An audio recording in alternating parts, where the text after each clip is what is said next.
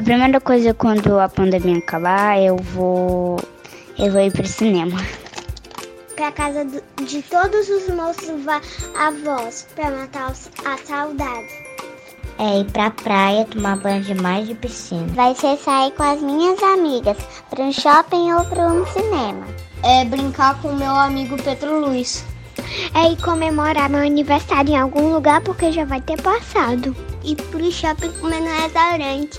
E a primeira pessoa que eu queria abraçar era o vovô, por causa que ele teve que sair de casa pra poder ir pra Cascavel. A primeira pessoa que eu vou abraçar é a vovó Helena. Vai ser pra minha amiga Margarida. A minha professora e os meus amigos. Vai ser pro vovô e pra vovó, que eu tô com muita saudade. Pra minha avó. Eu vou dar um abraço na Mariana. Histórias de Passar os Dias. O Dia Depois da Saudade. Melquia de Júnior. Narração Diego Barbosa. Engraçado.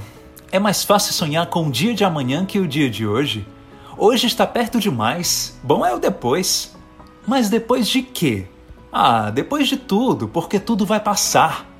Difícil saber o que abarca esse tudo, porque tudo é muita coisa. E se a gente estiver no meio, junto, desse tudo que vai passar? Mas peraí, já não estamos? Ou tudo vai passar, menos a gente?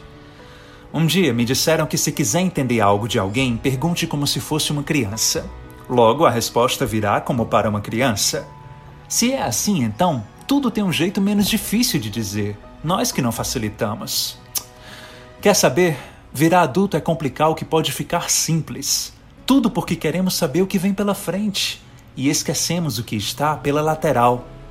A nossa necessidade não necessária de ter o controle de tudo nos traz o aperreio de querer saber a data de quando tudo vai passar. Exigimos. Queremos dia e hora. Tem gente que se enrola toda se não estiver tudo agendado, tintim por tintim. Não é só organização. É medo. Medo de não saber o que vem depois do que vem. A gente não quer chegar ao final, só quer vê-lo antes, saber como termina. A criança, quando muito, quer saber o que tem para hoje. Hoje. Precisamos aprender com as crianças. Elas são capazes de sacudir a poeira logo depois de terem se machucado. Brigam, choram, ficam de mal e logo de bem. Pulam, dançam, ficam tristes, alegres, caem, levantam, dizem que nunca mais, só mais um segundo. A criança vive os altos e baixos de uma vida inteira antes que anoiteça.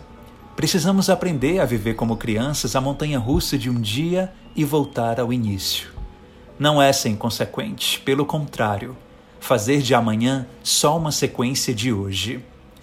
Mas cá estamos, adultos e crianças, quase todos em casa, trancados de porta aberta, isolados, dias esperando essa onda passar. Precisamos também aprender com os pescadores. Eles ficam dias, semanas, isolados no mar que balança sem parar, longe da família.